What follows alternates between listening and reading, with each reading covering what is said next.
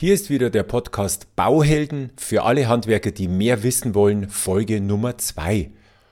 Heute geht es darum, wie wichtig Schriftform ist für alle Arten von Verträgen, für alle Arten von Abmachungen, die ich auf einer Baustelle treffen kann. Also, auf geht's. Herzlich willkommen zum Bauhelden Podcast. Der Podcast für alle Handwerker. Hier gibt's alles Wichtige zum Bauvertragsrecht und wie Sie das Ganze in die Praxis umsetzen. Und jetzt viel Spaß beim Zuhören.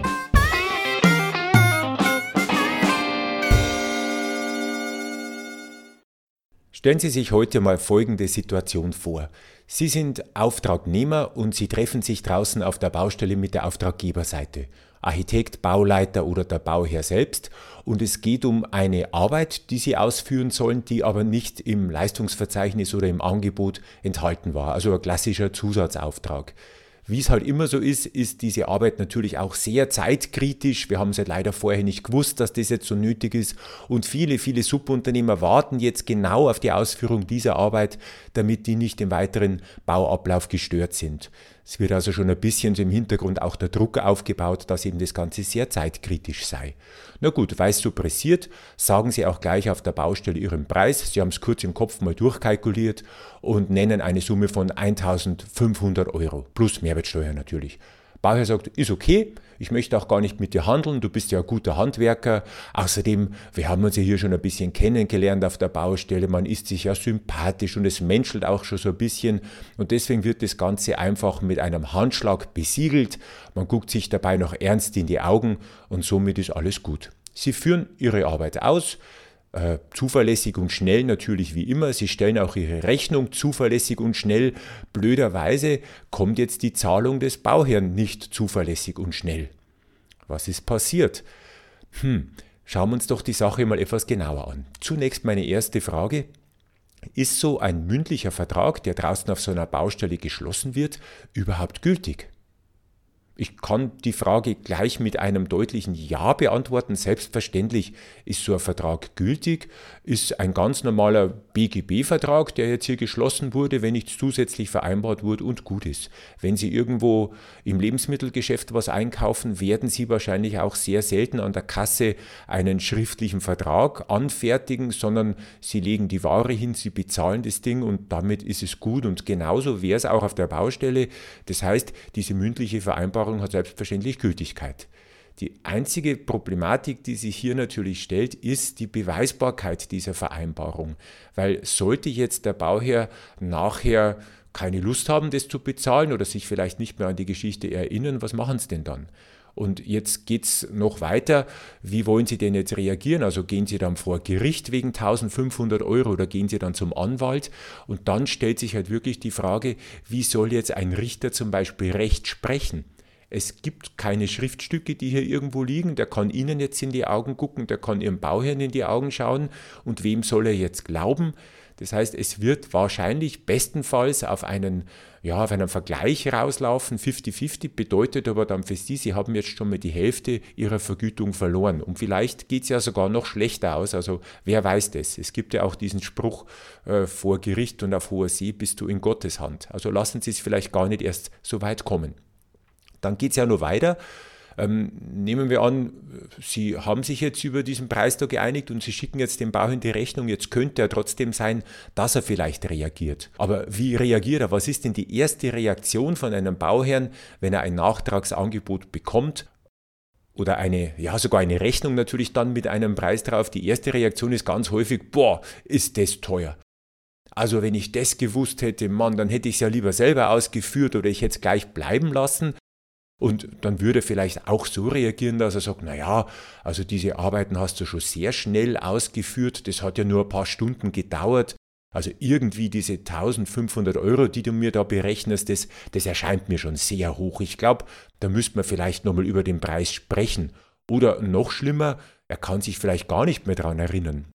Es gibt nämlich, und das haben Sie vielleicht auch schon mitgekriegt, also jetzt unabhängig von Corona, das jetzt momentan 2020 ja sehr aktuell ist, es gibt eine weitere Krankheit, die draußen sehr ansteckend ist und grassiert, und zwar vor allem auf der Auftraggeberseite. Und diese ist hoch ansteckend und die heißt Amnesie. Der sogenannte Gedächtnisverlust, wenn man so bei Wikipedia nachschlägt oder Gedächtnislücken, die da so auftauchen können.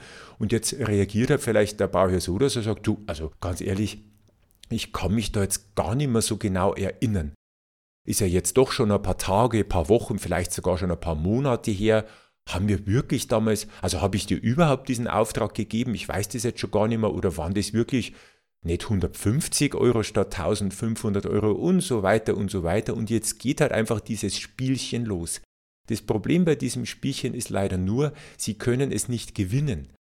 Weil der Bauherr sitzt garantiert immer am längeren Hebel, denn das Geld haben Sie schon ausgegeben. Sie haben Lohn bezahlt, Sie haben Material bezahlt, Sie haben die Arbeitsleistung erbracht. Da ist nicht mehr viel zu holen. Er sitzt auf jeden Fall am längeren Hebel und was immer jetzt er Ihnen aus den Rippen schneidet, hat er bestimmt damit Geld verdient.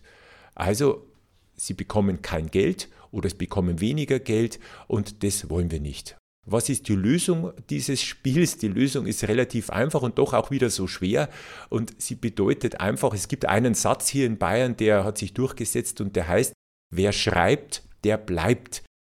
Sie haben den Satz bestimmt auch schon gehört und es bedeutet nichts anderes, als dass Sie sich von dem Gedanken, von diesem romantischen Gedanken verabschieden, dass Sie draußen oder überhaupt in Geschäftsbeziehungen noch irgendetwas mündlich oder per Handschlag vereinbaren lassen Sie es gut sein. Ich komme auch vielleicht noch aus einer Generation, wo ein Handschlag nur was wert war oder mit dieser Handwerkerethik, die wir halt so haben, dass man wirklich sagt, wir sind ja ehrliche Handwerker, da gilt ein Handschlag noch oder unter Landwirten so. Bloß die Zeiten sind einfach vorbei. Es mag sein, dass Sie manchen Bauherren oder vielleicht auch der, der großen Mehrheit der Bauherren damit Unrecht tun, weil das wirklich ehrliche Menschen sind. Nur, sie wissen es halt vorher nicht. Sie können in die Leute nicht reinschauen und warum sollten Sie denn jetzt ein Risiko eingehen? Und ganz ehrlich, wenn Sie dem ein Schriftschick vorlegen und er möchte es nicht unterschreiben, naja, Warum denn wohl nicht? Dann ist doch das gleich diese Hürde, die ich ihm aufgestellt habe und die hat er gerissen und dann können wir doch diese zusätzliche Arbeit einfach bleiben lassen. Und wenn er sagt, ja, das muss jetzt schnell gehen und schnell gehen, ja Gott, dann soll er halt einfach schneller das Schriftstück unterschreiben. Also, wenn Sie was auf einer Baustelle draußen vereinbaren und es spricht nichts dagegen, etwas mündlich zu vereinbaren und auch mit einem Handschlag zu besiegeln, dann fahren Sie aber bitte trotzdem nachher nach Hause und irgendwann, wenn Sie Zeit haben, schicken Sie eine schriftliche Auftragsbestätigung nach. Entweder mit der Bitte, dass die gegengezeichnet wird, gerne dann per Fax gleich wieder zurückgeschickt, dann geht es nämlich sehr schnell, oder Sie schicken es halt so rechtssicher weg, dass Sie sicher auch den Zugang beweisen können. Und wenn der Bauherr dann nicht widerspricht, dann ist eben auch dieser Nachtrag rechtsgültig zustande gekommen. Äh, rechtsgültig verschicken übrigens, mit einem Boten zum Beispiel, wäre eine gute Idee, der womöglich auch noch gesehen hat, was sie denn da in dieses Kuvert eingetütet hat und das auch bezeugen kann. Machen sie einen Aktenvermerk und alles ist gut. Also das wäre eigentlich die einfachste Spielregel. Ich habe aber vorher gesagt, warum ist es denn so schwer, auch obwohl es so einfach ist?